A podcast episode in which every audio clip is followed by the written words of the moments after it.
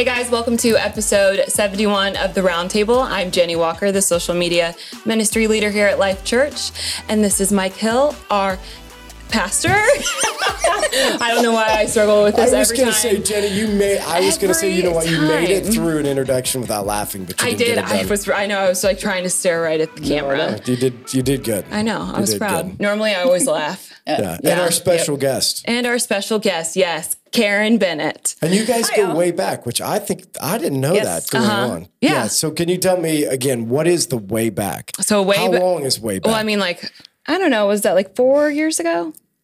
Has it been that long? Yeah, I mean, it was like been, it's been four. 2019, so it was like Oh, three it was years before ago. that because it was. No. we were, we were going a year before COVID. We were going at least a year before COVID. So 2019.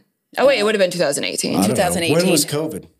2020. Are you Started serious? 2020, like February, March 2020. No, it's Yeah. not a real monumental thing of my life. COVID I never mean, I meant a think it should be. Why? I don't know. It's, just it's a time marker. Yeah, that. Like, Yeah, that like 911. You know, it's Yeah, like a time 2020. marker. 2020. You know what's funny though? So Lexi's a teacher uh, up at Warsaw, and so she, like me, is huge on history. And so she said the other day in her class, she was talking through historical things, and she brought up 9-11. None of her kids knew about it. yeah. Yeah, it's sad. How do you? How do your kids not know about 9-11? Well, I mean, they weren't around during the No, I time. know, but historically, why aren't that's you telling true. that story? yeah. I know, Why aren't you- especially like during like the 9/11 day. yeah, I was just again, Oh, yeah. I'm surprised that people aren't telling that story. Like what happened? What Where were you on. at when that happened? uh, sitting at a service desk at Zerker Tire. I'll never forget Were it. you- was I checking- know, I'll never checking forget that somebody in. I looked up at the thing and they just said a small plane just flew in. So into you saw the, the second one when it happened. No, it was the I did. first one because they said They, they, replayed it. yeah they said then- a small plane has just flown Right. into the World Trade Center and then the net you're sitting there and all the coverage and then the next Yeah, you, know, you saw the second one though, right? Yeah, Yeah. because Yeah. that was when I think the whole world realized that like something wasn't right. Yeah. I just watched a documentary on Hulu that was this guy. He had lost his wife that was in there, and he was looking for her for like six months because Oh. they discovered when it was like towards the like right when it happened when they were going through all the rumble and everything they covered the rumble or 20 rubble? The rubble. I'm Let's get ready to rumble. well yeah Yeah, either way, They had 26, over 26,000 body parts that they had to identify. And they've only since then uncovered 2,000 bodies. really. Yeah, that's what it said on the podcast or on the show. But he was looking for her for at least six months and he thought she was alive because one of her coworkers had said, like, had called him specifically and left a voicemail and said, I saw your wife. She was wearing this and this, and she was heading downstairs. Oh. Well, what they found out later was that she ran back up to help her coworkers. Oh wow. Right. Or else she would have went out. Or Have she you been to the 9/11 No. memorial? Have you, Karen? No, I haven't. Nick, have you? have Yeah. you? Oh yeah, twice. Hmm.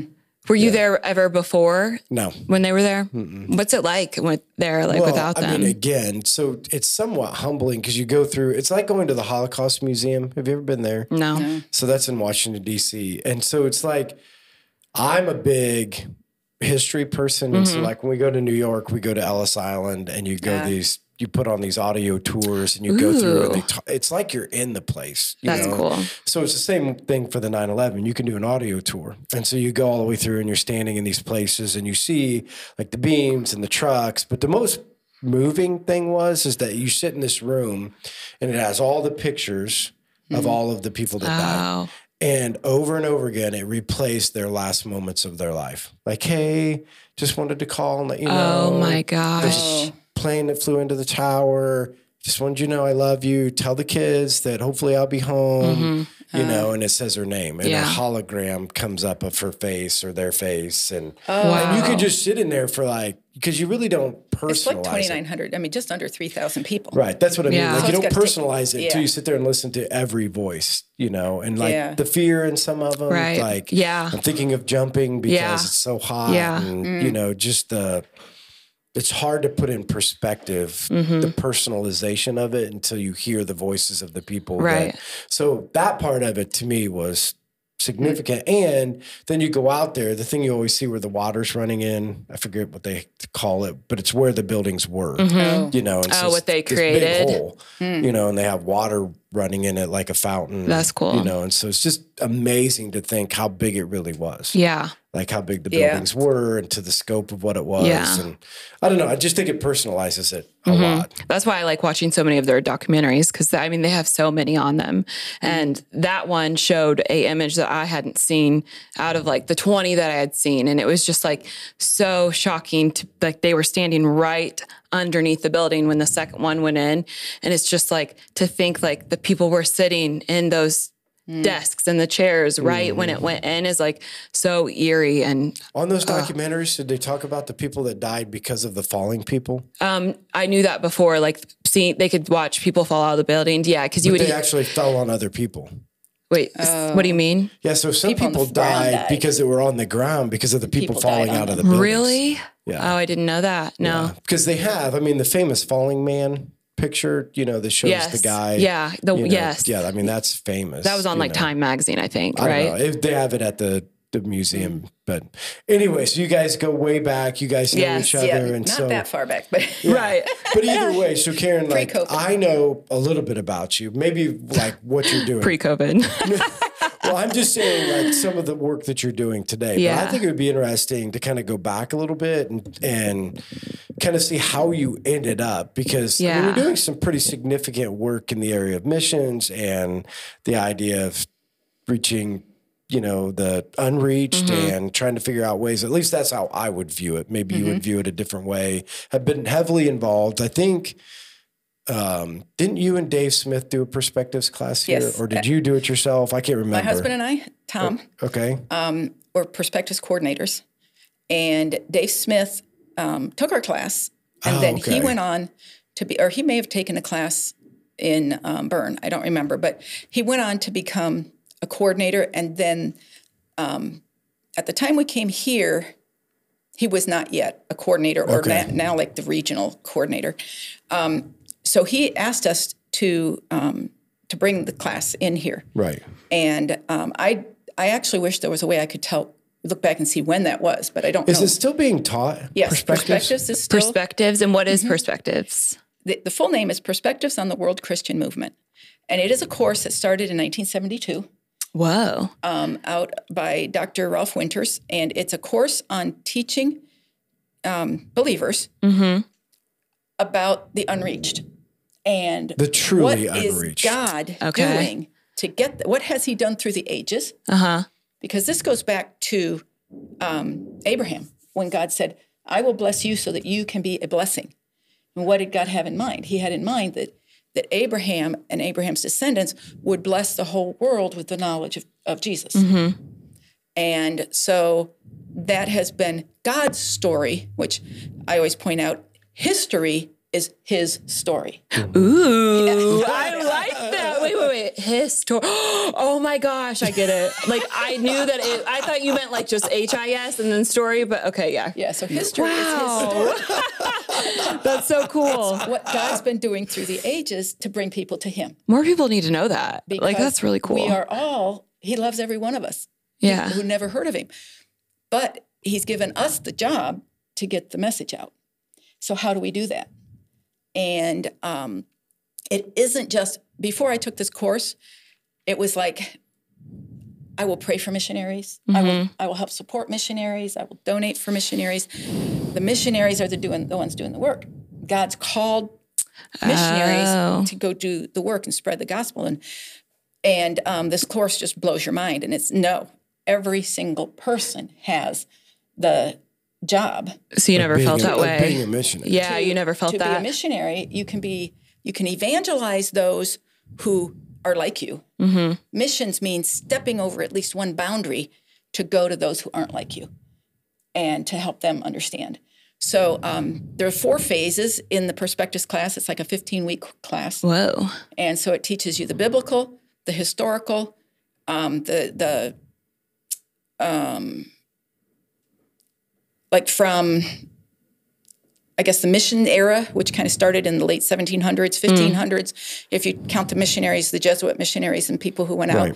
1500s until, um, and then now going forward, what's what's left to be done. Wow. And so, um, and and the, the the man who started the course is the one who coined the word back in the 70s unreached people groups that was he he, he was speaking at a Lausanne conference um, and um, so it was the u.s center for world mission was the name of this organization in pasadena california.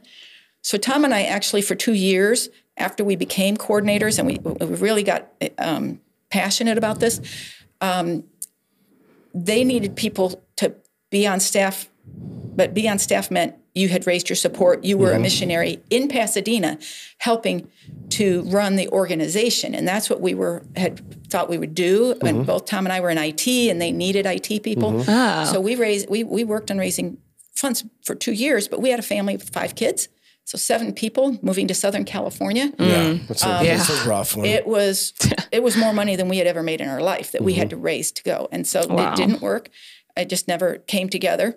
Um, but that's a passion is a passion of ours is, um, and God is doing fantastic things. Um, but part of what we learned during this was um, there are four ways, and I can't remember all of them right now, but I do know there are four ways that God gets message to people who don't know it. One is He sends somebody to them to tell them about it. But another really important thing that He's doing nowadays is He brings people out of those very closed, very unreachable areas, mm-hmm. brings them to people who know. Mm-hmm. And so now you just have to get past the cultural barriers Yeah. and language barriers, and th- but they're here. They're right here. Mm-hmm. So you can reach out to them, and you can be reaching an unreached people group in your neighborhood, in your backyard. So um, that's been a passion of mine. Also, um, back in the 2000s when I lived in Fort Wayne and we went to church in Fort Wayne, Tom and I met at this church and we mm. went to in Fort Wayne. There was um, a family who um, from uh, Myanmar, from Burma, and they had lived in the Thai border camps. And in the Thai border camps, they had become a member of this church that, that we belonged to. Um, it was a worldwide church. And then they moved into to Fort Wayne.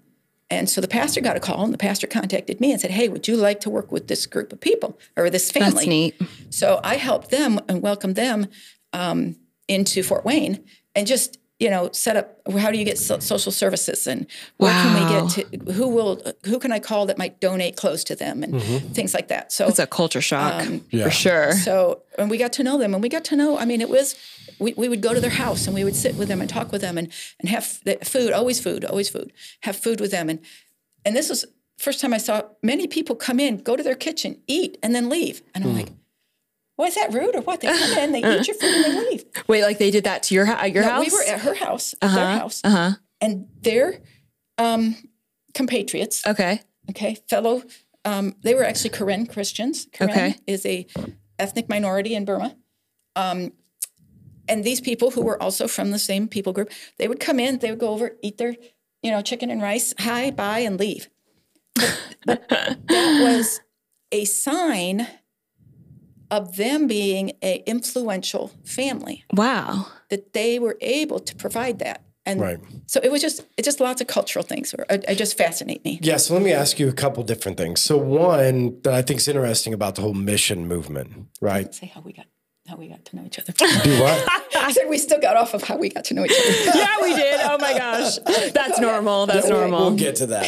So, so a couple different things with the mission movement, right? So, one, talk about the challenges of trying to convince people that it's your responsibility and that everybody's a missionary. Is Mm-hmm. that a difficult challenge to get? Open the Bible.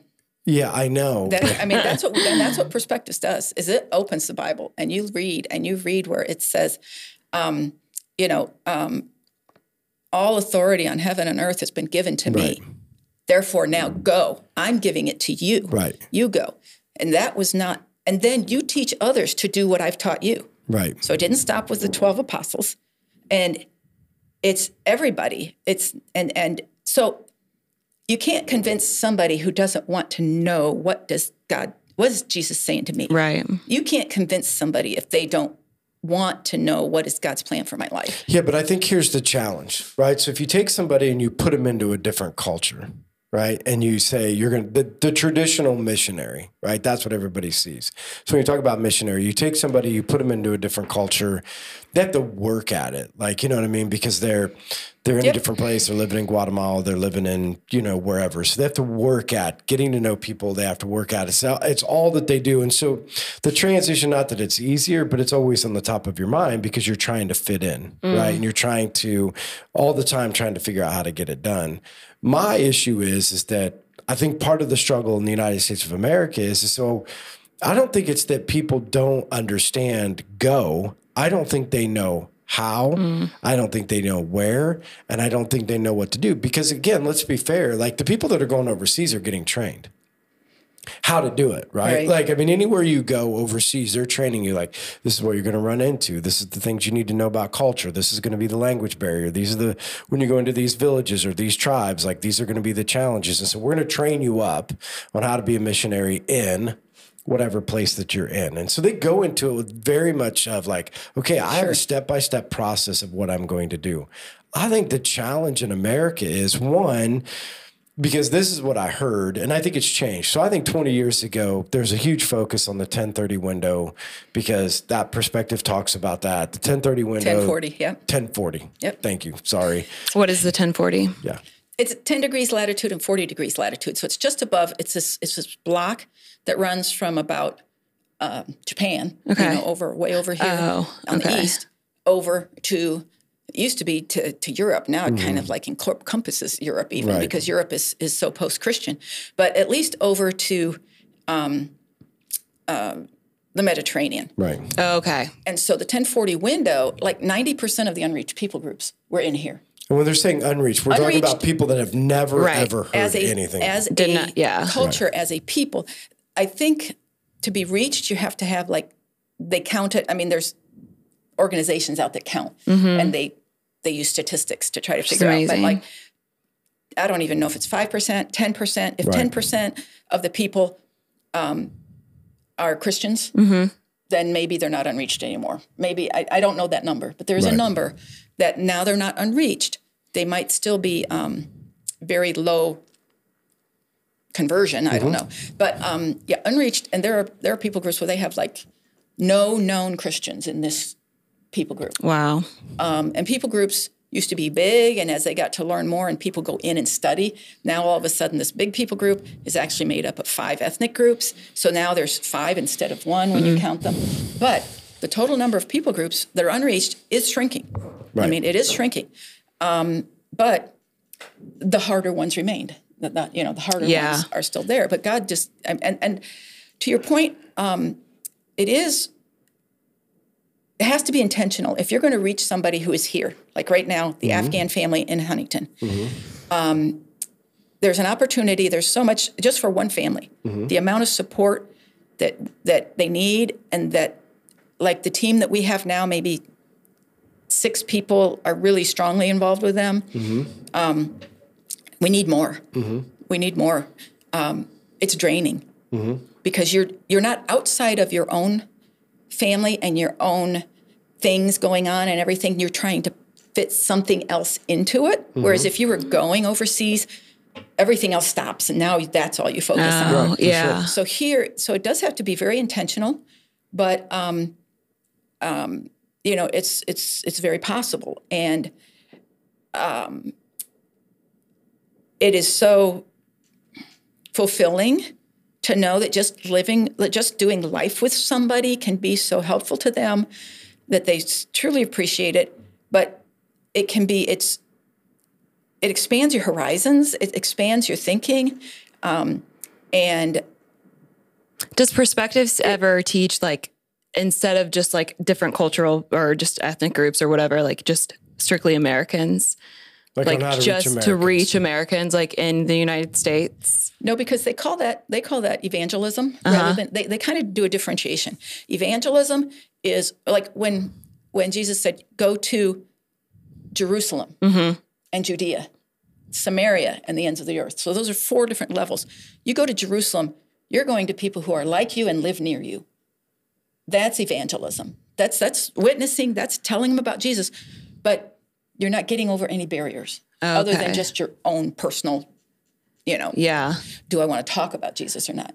But then Judea are people like, okay, if I'm talking to somebody I know in Missouri or something, I mean, they don't live near me, but they're mm-hmm. like me. Mm-hmm. You know, pretty much we have the same history, we have the same. Right. So that's like Judea. Now Samaria, they kind of had a common history, but they were and they were they were nearby, but they were they had their own culture. And so that would be like if I were going to be really start to focus on the um, Hispanic community.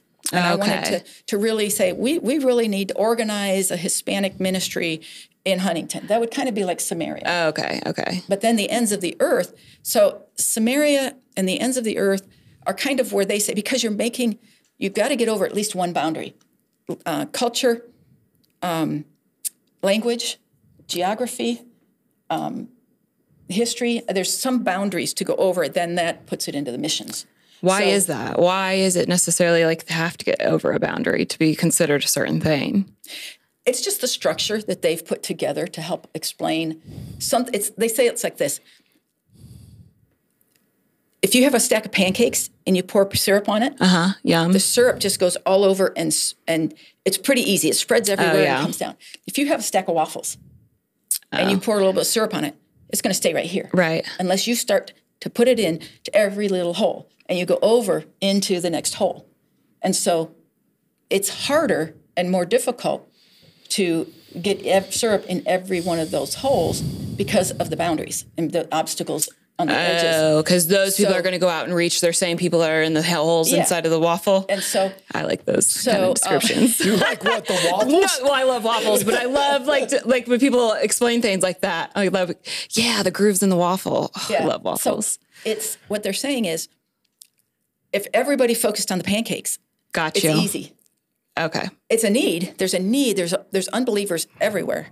but then nobody would reach the waffles. But you have to consciously reach the waffles. Yeah, you have to, and then you have to figure out: Am I in every hole, or is there a hole right here that, like, you know, the big group that had five ethnic groups we didn't know about um, until Wow. people started going in and getting to know them and finding out.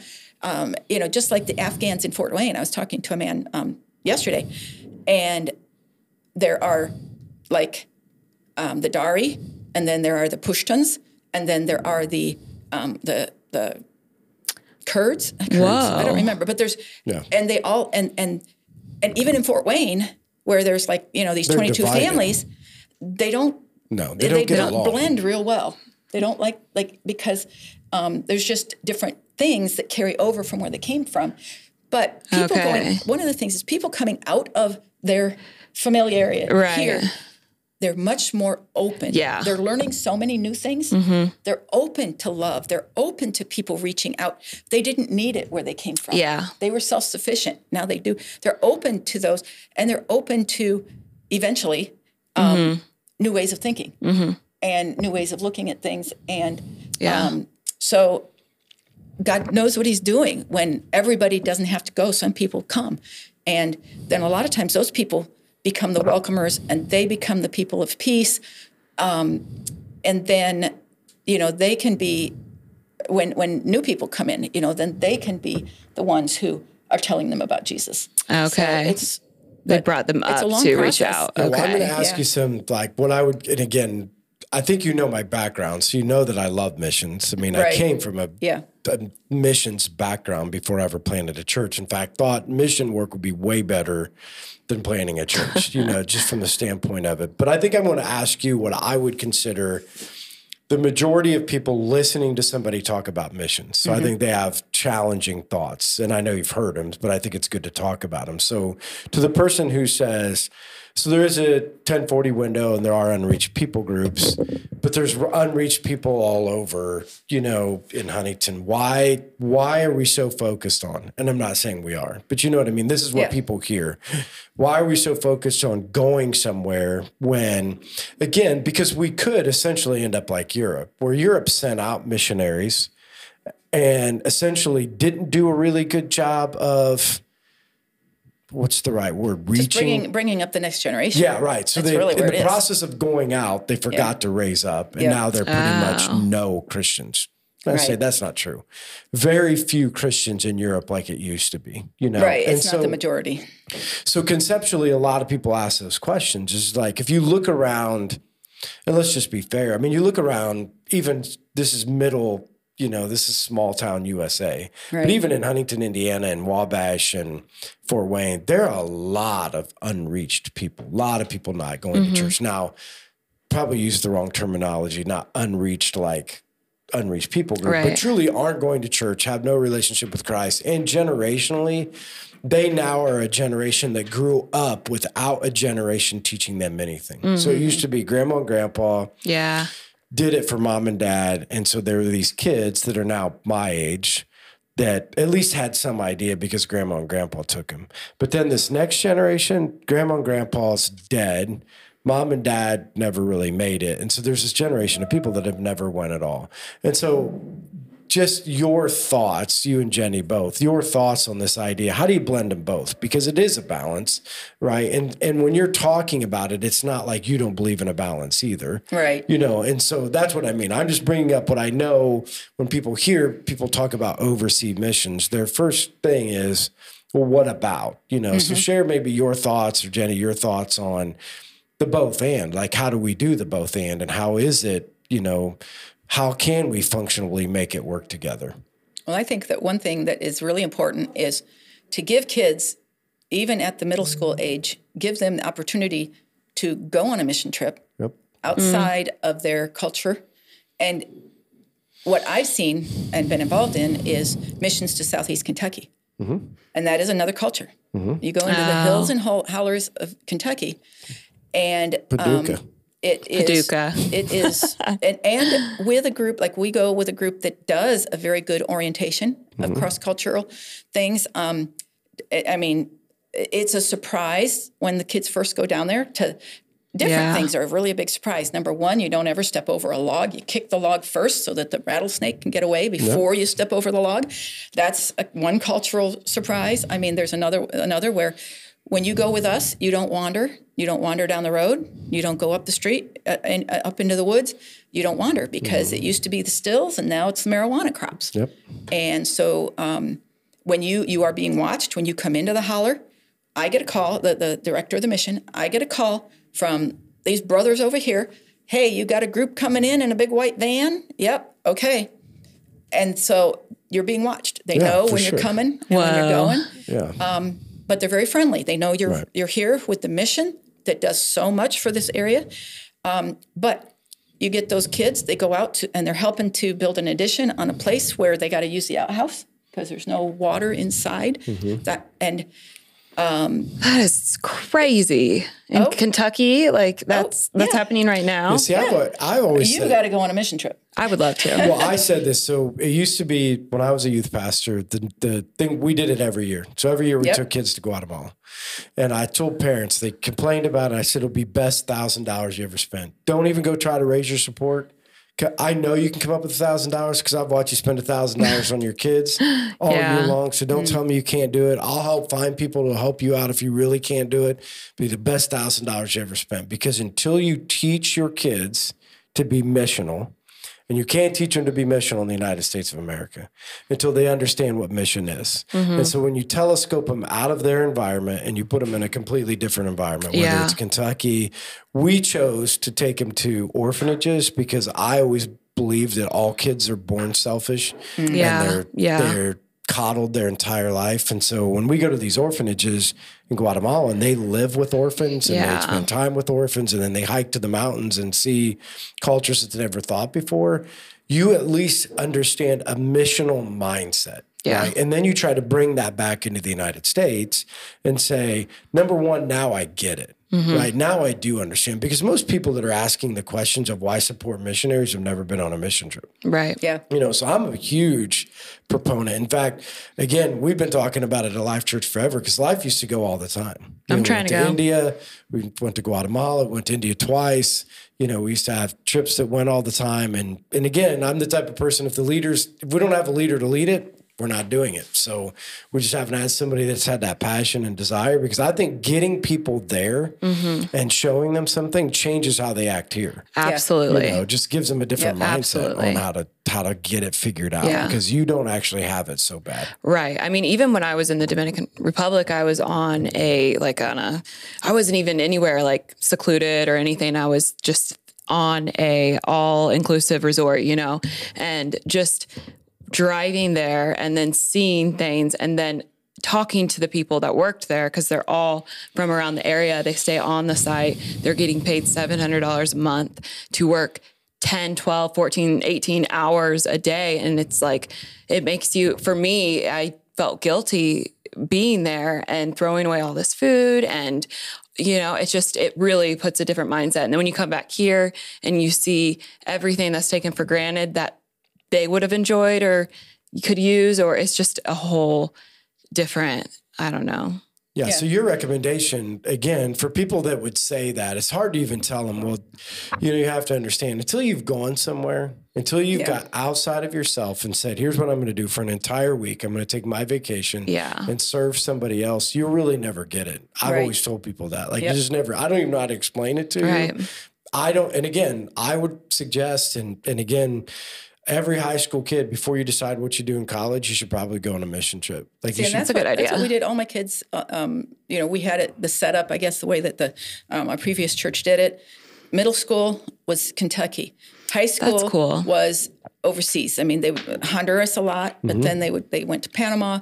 My kids went. Um, uh, some some went to um, Ecuador. Um, but we also there was also um, adult trips, and so I've been to Ecuador. My husband's been to Mexico a couple times, uh, or Mexico and Honduras, um, and so having that availability of those trips to be able to go, and we we did fundraising. I mean, we went, wanted to make sure that everybody had no excuse. If you want to go, there is a way to go. Um, and it also was a good way of team building, getting the teams together ahead of time. Um, and it it it spreads, it fosters through n- not not just those who who um, go, right but then you come back and you have. I mean, I don't know if you do. We'd, we'd come back and have a potluck and we'd have slideshow and we'd have talk about what we did, what was the projects we did. Because people, and beforehand we would have, you know, we had a, um, a benefit um, luncheon after church.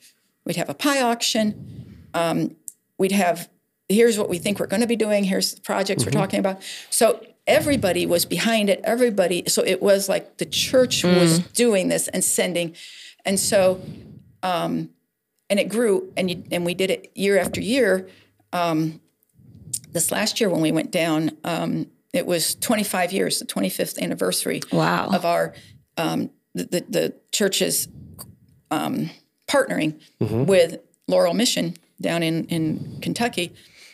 And so we just looked back over all the things that we had done in the ki- and and it is it creates a culture Yeah. of outreach, a culture of, and then when when there is somebody co- that comes here from another country, well, I've learned to um, navigate some of that. I'm not so fearful of saying, "Hey, yeah, I'll get to know him." I'll, You're not you know, near as racist.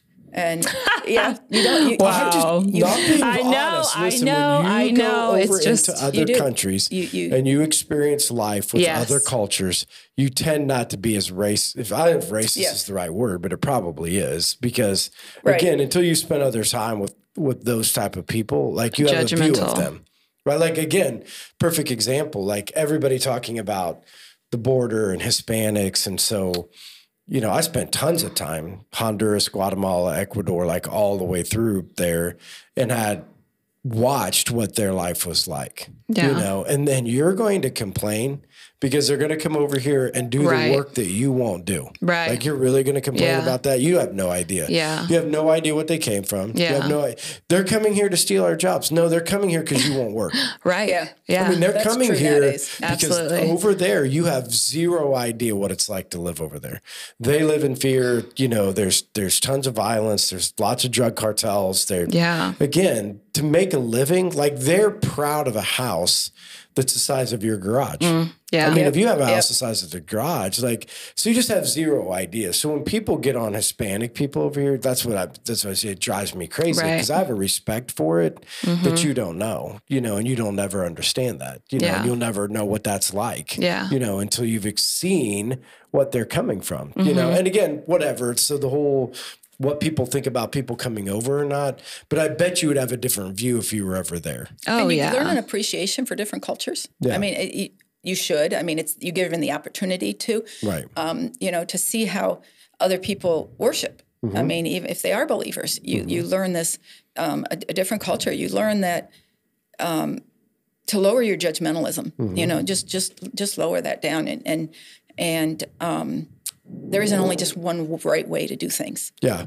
So let's so let's talk about what I think the next nagging question for people is, right? Especially in the new movement of Afghan people moving to the United States because 9/11. We I mean we talked about hmm. that before, right? So there's this huge why is the church helping people that are going to end up killing us? Have you mm. ever have you ever heard people talk Yeah, about I've this? never heard about That- this. that is- Really? Yeah, Yeah. no. Nick, wouldn't you think that there's people that have asked that question? You know, that why is the church reaching out to the people that are going to turn around and kill us? Are the Christians asking No. that question? Oh, Christians are asking it.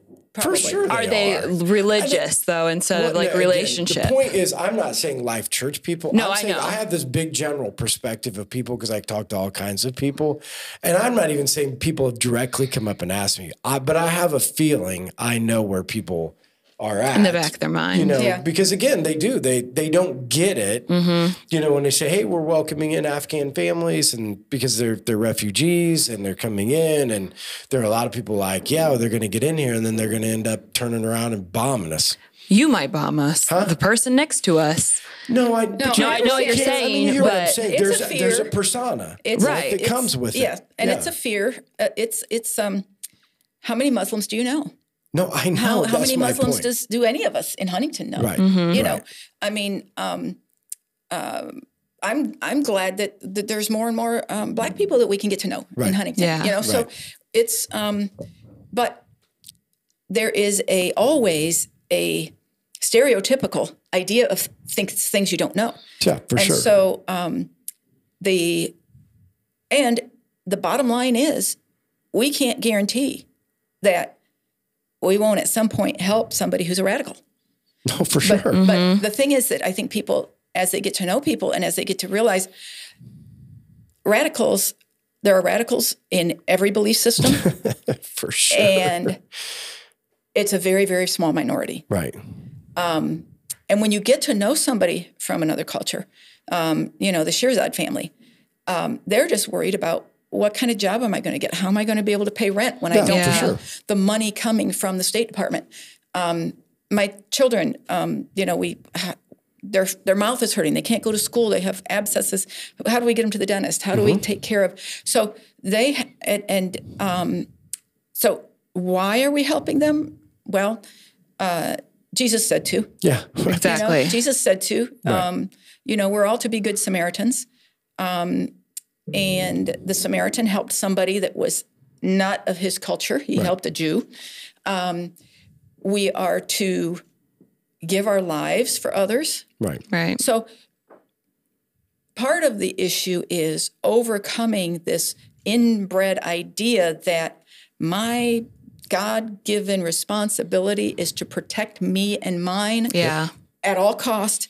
And if I do that, I've been a good Christian person. Right. Yeah, And that's th- where I what it I wanted to, again, I was hoping you would get to that because I, I mean, I knew that's the way that you feel because that, what they're saying about that, mm. honestly, is how they feel about everything. So it goes clear back to we go to take in the Clark kids, right? So the majority of solid Christian people said, don't do it. And here's the reason. Your responsibility as a Christian is to protect me, mine, and ours. Mm-hmm. And when you bring in people who are doing drugs or you bring in people that are do, do you realize what kind of harm that's going to bring on your family? So I wanted you to say that, or not that I wanted you to say that, but I knew that you felt Yeah. that way because this is a problem. Yeah, this is a huge problem. It's not just because of Afghan people, it's because you're too worried about yourself Yep. is the reason you're not a missionary. Yeah. Get yourself out of God's place Right. because God is big enough to protect those he wants to protect. God also, But Karen, wait, how many people believe that? Let's be honest. How many people today believe that I'm going to take a risk and I'm going to leave it up to God? Right. Not enough. very many. Not enough, Not enough. right, Not yeah, anywhere. right. It's a process. I'm learning that. I'm learning how to do that. Okay. um, that is something that um, I've had to learn by, you know, having a, a daughter go through drugs, go through addiction, having, um, you know, a son who is a he, she now, or they, them. It's Yeah. they, them now. Yeah. I don't even know what you're talking about, but The it's okay. pronouns. Uh, The I- pronouns. Yeah, Yeah. you- Yeah. I'll, I'll never be able to keep up with it all. anyway, don't you so. don't need to. But having all of this, which I could react in fear, I could react in no, it has to be my way, or or uh, and and but God has taught me through so many things I've gone through. Um, love is His way of doing things. Love is bigger, yep. and the bottom line is God doesn't stop his people that he loves, that are his children, from dying sometimes to spread the gospel, Yep. to show God's love, to for, for things, reasons we don't even Right. know why. He doesn't protect people from being stolen. I mean, if you really want to talk about it, St. Patrick was trafficked. You know, back in the time whenever he lived, 13, 1400s, I don't know when it was. My history isn't that good. But St. Patrick was captured out of his family, away from his family, taken as a slave to another country. Um, God didn't prevent that. Mm-hmm. But his love for God, his love to, to mm-hmm. live God's way and show that love to others converted a whole nation mm-hmm. eventually. Yeah. So, yeah, so I think the other thing is we got such a small view of God Yeah. and such a big view of ourselves and what's our responsibility. Yeah. And it doesn't mean be irresponsible or be negligent of your, you know, taking care of what you can take care of, but to to like to realize maybe God has a bigger plan. Well, the, I always say, does God ever get a chance to work in the Christian world? Because you never, I mean, do you ever make any decisions where you can actually be God? Mm. Or do you just make them all so you can put him in a box? Right. Yeah. And then celebrate him afterwards because your plan worked. Right. You know, I'm always like, seriously, why can't we make decisions that God's going to have to just be God? Right? Like, Yeah. He's going to have to show up in these situations. We're just going to have to be honest about it. It's not how anybody planned it, it's mm-hmm. not the way that it was supposed to go. But God's bigger than any of those things anyway. Yeah. So, unless we put ourselves in positions, like you said, where God can actually be God, Yeah. I mean, what are we really doing? Exactly. You know what I mean? Other than calling yourself something, putting God in a box that would say, look, I worship God. But Yeah. honestly, at the end of the day, you could say you worship and you trust him, but tell me one thing you trust him for.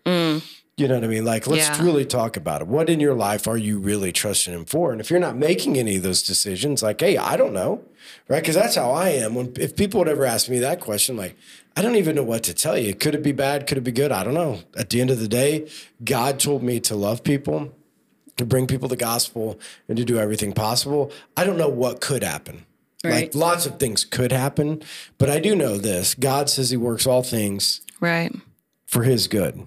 So all of those things, you know, weren't perfect experiences, but in all of those things, God is still good. Right. Right. I mean, isn't that how, That is. I mean, isn't that what we need to teach mm-hmm. people to be instead of like, well, I can't do this because it might harm this. We can't do that. Living out of fear all the time. Right. time. Yeah, fear. God I mean, that is one thing God says over and over and over again is fear not.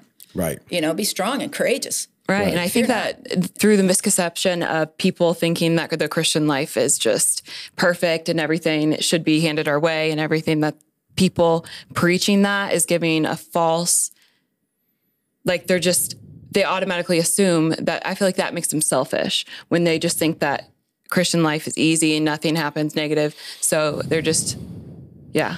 Yeah, and I think that's it's an overreaction or it's an over, um, you know, the the whole health and wealth gospel and everything is God says He will take care of us and prosper us, but in according to what definition? Yeah. Right. For It's sure. It's His definition, and what He sees as good for us and and good for those around us We don't. is different. Maybe. And I think um, that we have to let God be God. We have to be willing to say, I don't know. I don't know the answers. The Bible doesn't give me an answer to every single question. No. It's not there. And our churches don't have to invent answers, and I think that's what happens in a lot of places. Yeah. Churches Need- and religion yeah. has to invent answers that aren't there because you can't say I don't know, Mm-hmm. and and we have to get to where we can say I don't know.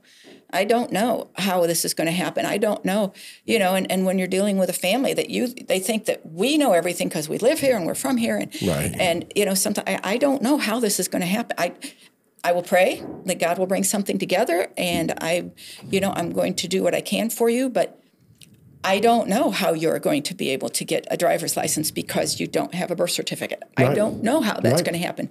But I will trust that God's going to work it out and I will teach you the driving laws and rules. So taking one step and not having to know what's the what's the map that I'm going to get to the destination, that's a big thing of trust is trusting Yeah. God with the final destination. Right. And I would agree. I think that's what the church gets and church people get caught up in because we've made lots of decisions here at Life Church. And people are like, well, have you really thought about that? I'm like, no.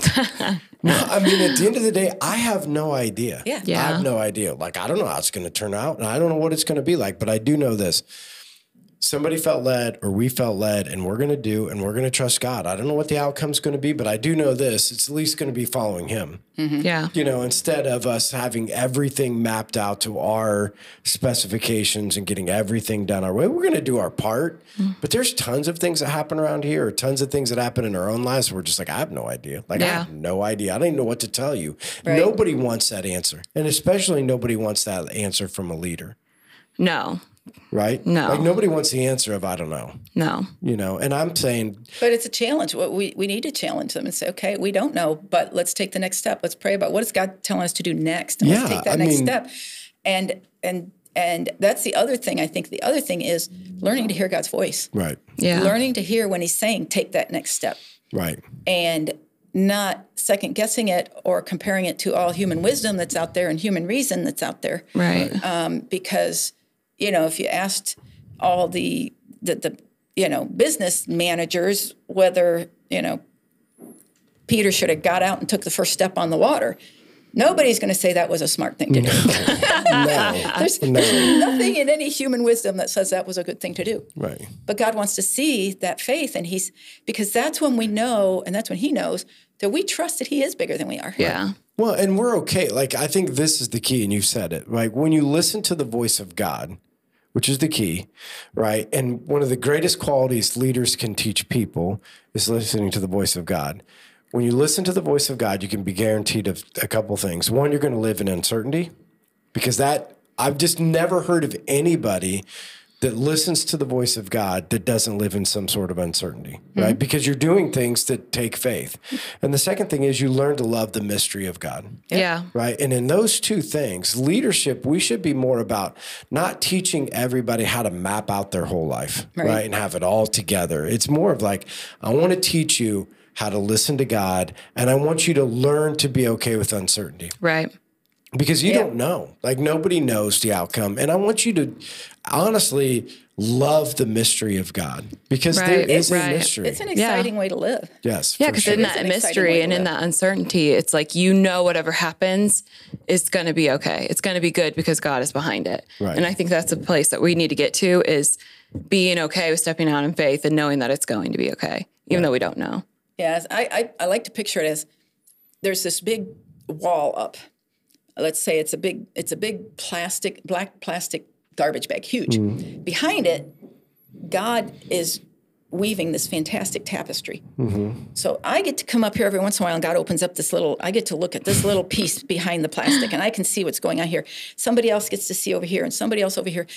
God has the whole picture. Mm-hmm. But no, never does he think he has to tell us the whole picture. Right. And he doesn't. No, He doesn't have to, and he doesn't do it. no. So, but if I can see this little piece and they see this little piece, well, how do I know that's from the same God that's doing this? How, how- you know, it's not my. It's I don't have to judge that. Right. So there's a lot of freedom that comes from that. How, I don't have to judge it, um, and I have to do what I hear God telling me to do For sure. and of course, everything has to go back to the Bible. Um, but then we still always have to be open to learning new things about what the Bible says. Yeah. And you know, I, I just learned something the other day about a, a translation thing that that if you go back to the original it says things this way and that puts a different spin on it. And most of us don't dig down to that level Right. but sometimes god brings it to us Right. and reveals it to us. Um, so yeah and i think the other thing is having the trust. Like jesus said you know the bible says paul i guess wrote and said we don't need another mediator the holy spirit is Yeah. going to Yeah, teach us sure. and talk to us and god will talk to us. So we have to learn i can trust that. I can learn you know my sheep hear my voice. I can learn to know and hear the voice of god. Now you have to he's never going to tell you something that's against what the bible says. Right. you know so there's and there's a, a good thing to having um, you know counselors that are are good solid um, bible believing people. But um, god is still talking to us today and he's mm-hmm. talking to individuals every single one of us and so when we start to hear the voice of god then that and and we take action on it and then we say hey i see why god wanted me i see how that turned out Yeah. maybe I'm not getting rich, but I can see the benefit Makes of that sense. to for sure. Somebody. Then Right. I can trust him the next time I Right. hear him. Right. And so it's a it's a life journey of doing that. Yeah. Yeah. So Karen, we're at the end of our time. Can you believe that? Wow. So here's a couple things though. So Jenny's going to have some questions and people. Did we have questions this week? yeah, we did. So one of the things I want to say to the people that are watching or the people that are listening, um, there's so much more to what you're doing that we never even got to. So my encouragement is so from the people of Life Church or the people that are listening, seek Karen out because Yeah. no, I'm really serious because Yeah. she's doing a lot of great things outside of the church, outside of the four walls of the church, really kind of innovating some new ways to try to to to reach people and do some different things. And so uh, get get with her, listen to what she's Yes. doing. There's a lot of cool things happening. A lot of more opportunity for any of you. Right. That's what I'm of you. saying. So Yes, if you don't know, like you guys that are watching now, you know her face. That's one of the great things about the podcast. If you're watching and or if you're listening, I guess this will just be my encouragement. If you never watched before, Yeah. Go on, watch this one for the opportunity to know Karen. She's at church most Sundays. Second service. yeah, so make sure you, you seek her out and talk to her. If you're really serious about this idea of, you know, like her shirt says, the church has left the building. Oh, I you didn't even so read She's that. really, she has really taken on this idea that the local church has a part. Right. But she's also doing her part and how God's using her outside of the church and the things that she's doing. And from a missions perspective, has a lot of experience, you know, in those areas and really doing some cool things. So make sure you seek her out, talk to her. I, I'm going to speak for her, but I'm sure she would love to talk with Yes. you, sit down with you. Ask anybody for my number. They can give you my number. Yeah. Call so me. that, yeah. So get involved. And, and again, maybe Jenny, if you want to get with Karen, Jenny could get you her number, you know, Yeah. let Jenny know. Uh, but again, Karen's doing a lot of great things. We never even got to the majority of the things that you're doing, but I think it'll be a great opportunity for people to sit down and be able to talk to you. So Jenny, questions? Yeah. Well, first of all, I just want to say this is, I just think like it's so amazing how like God works within like the people that come on our podcast because one of the things that you had mentioned yesterday was that church is not the only place to worship God. Yeah, for sure. And it's just so neat that this is being like intertwined Yeah. and I love it. Oh wait, And- I'm and looking really, at questions. again, when you talk to Karen and the things that she's done, I mean, she's proving that it's going to be the both and. Right, The local church has its part. Yeah. And then there's the, the outside of the, the four walls of the building and what's going on outside of there. It's a cool ministry of the things that she's working on. Yeah. So. Okay. All right, question time. All right, Kaylin Griffith wants to know what is your favorite book of the Bible? I don't know what just happened, guys. what is your this thing's confusing sometimes. What is your favorite book of the Bible? Wow. Um. Or part or story. Or, Yeah, Yeah. all the above. Um right now, this is this is just in my life right now. Uh-huh. Um, Proverbs 31. Mm. I am really learning a lot about the Proverbs 31 woman Yeah. and wife um, from a lot of different angles. But um, I am learning. I am learning to be a real estate investor. That is Wow. my Go you. new thing. And there is a thing in, in the Proverbs 31 where the the, the woman um, who is a wife, she goes out and evaluates a field and buys it. And I'm like, cool. She was a real estate investor. So Relating. but that and um, I just did a study on all the places where God says, um, "Do not be afraid, be strong, be courageous, do not fear," and that is so much throughout everywhere, Old Testament, New Testament. Um, that that has just really recently, and part of it was to help me overcome the fear of becoming a real estate investor. Yeah, for sure. And I don't have a lot of money. It's not like I have a lot of money, just go out and do it. But there's Right. ways to do it without having um, money. And so that's what I'm learning. Yeah, But, awesome. But that's kind of where I've been applying because it applies to my life right now. Yeah. Good. Those are the best scriptures and when it, you can apply it to your life. Right. Next question's from Brenda Williams. She wants to know what is your best census story, good or bad? Best what? Census. Census. Yeah, she used to do the census, What I didn't realize was but she's a real estate agent. when I gave no. When Oh, well, I, when Brenda's I- a real estate agent. That I weird? Yeah, That's when I sent you the um, that Yeah, the when paragraph. I responded and I gave you my, my- Yeah. that that was going out to everybody. It was not. Oh, It was wasn't? not. No. Oh, so no. she knows I was a. Yes, she oh, does. So okay. tell us what your favorite census story is, good or What's a bad. census? The 2020 census, Oh, you mean like counting people. yeah, they they walk around. You go to yeah, so you go to people's houses. I was yes, I was a house to house census taker for those who didn't turn in their whiz. paperwork, who Rude. didn't answer three or four different. She got you. So um, yeah, I what I loved, I became for our area um, out of Fort Wayne, I became a problem solver. So they would send me to places where people wouldn't answer anybody else. Whoa. And I loved it because I'd go up, and I don't know if it was because you know I'm this little old lady or what it is, but I would I would go and somebody would say, "Yeah, that guy he he threatened me. He said he had a gun in the other room. Nobody come back." And so I went up and I just knock on the door and and um, they they try to shut me down. I'd say, "Okay, well let me just I can just just give me how many people live here." Because there were certain levels we Right, could get. right. Just tell me how many people live here, and um, you know it, how many adults and how many kids? Yeah. oh well i can tell you that. So i kind of eased into it and i just figured out a way to do that. But i was going to marion. I was going into places in marion where you know they would say oh we should just nobody should go to this apartment complex. And i was going places and i was able to get also we were supposed to do neighbors go to neighbors ask about this go to different places. And i was able to um, to do that. And i think because i'm a very detail oriented person and i don't like going away and saying can't get the answer for this one you know? Yeah. And so I did. And so um, they begged me afterwards to become a full time census person. They have full time census people in between the 10 years that do all kinds of things. Um, but but you have to get the uh, the jab, and I wouldn't do that. So, Yeah. Oh, yeah. That's an issue. but um, but th- it was a, a blast. I had a blast doing hmm. that. Two years ago, this time I was doing that. Yeah. Wow. Ugh. Ugh, lots of Somebody's got to do it, not me. Yeah, I would love to do it. I, got to think that would be to lots fun. of people. Oh, yeah. I'm sure. Got to talk I'm to See sure. lots of things because you're going to people's oh. houses. It was Yeah. yeah. That's wild. it was yeah. I met a dog that was this tall to me. I didn't know that dogs were this tall. See, that's the reason I would do it. All the dogs. All right, last question from anonymous person. What is the strangest thing that you've ever eaten? What? the world?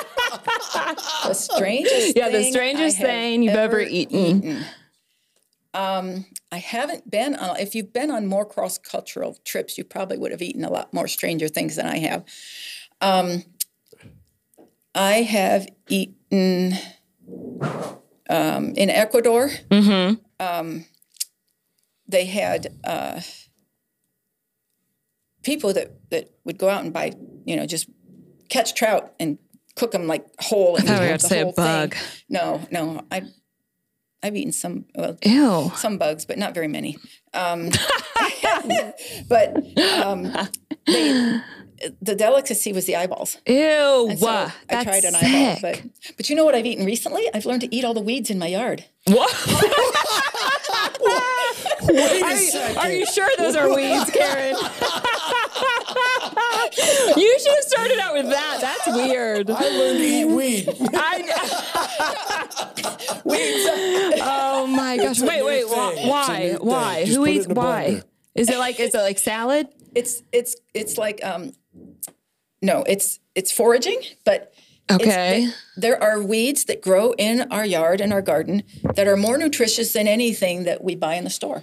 Purslane, um, dandelion, um, wood Dandelion sorrel, wine. Dandelion wine. wood sorrel. These are all things that, and I live in town on Cherry Street. Okay, so wild vi- uh, violets, um, and all of these, these, and there's a lot, a lot more, but they, um, and they have so much more nutrition, and they're available and they're out there. I'm normally I pull them out of my garden. and throw You're them going out. around to other people's yards. Yeah, Can I have some of your weed? yeah, they're so available. the weed the door. snatcher. Can I have your weed, please? That's the new census worker. Hey, so, have you eaten anything weird? What's the weirdest thing you've eaten? Um, I don't think I've eaten anything weird besides like hot things that are fun to eat, you know, that you might die from. Like that, Like- that oil I did, remember? Oh, yeah. When we did the, Yeah, the um, hot Yeah, we did the hot challenge. Oh, no, but I don't, I, no, I can't do that. Hmm. No. What about you? I know you've got something weird. oh, I've ate all kinds of stuff. Okay, like what? stuff. Um, He's probably eating pig feet. coag- coagulated chicken blood What? cooked on a grill. That's sick. Yeah. Um, Like deep fried or fish something? Fish paste that's in a like Thailand fish paste that's like mashed up for ever, you know, and it they ferment in the jar and you put it on crackers. Ate that. What is the paste of? It's fish. Fish, like Smashed smashed, up. up, Oh. fish. Like you open it up, the worst fish smell you could That ever is think so of. gross. Chicken feet, oh, pig feet, Why? um, Was it crunchy? lots of goats when I was over in India. The worst thing, the thing that, so I was in India for 20 days. So the last seven days that I was there, I could not eat any more food. I lived on granola bars. Why? Because it was the gross. last- well, everywhere you go. So I was on a train tour. So oh, fun. I would preach at a place during the day, get on a train, sleep during the night, get to a new place. We That did this for cool. 20 days all around India. And so everywhere you go, you're the guest, you know, you're the mm, American. oh. So they make all of the food that you could mm. want is all the best stuff. That's really cool. And I can't stand curry. And everything in love India has curry. curry on it. And part of the reason they said it was like curry was put on it not just for spice, but for to make the rotten meat not taste so rotten.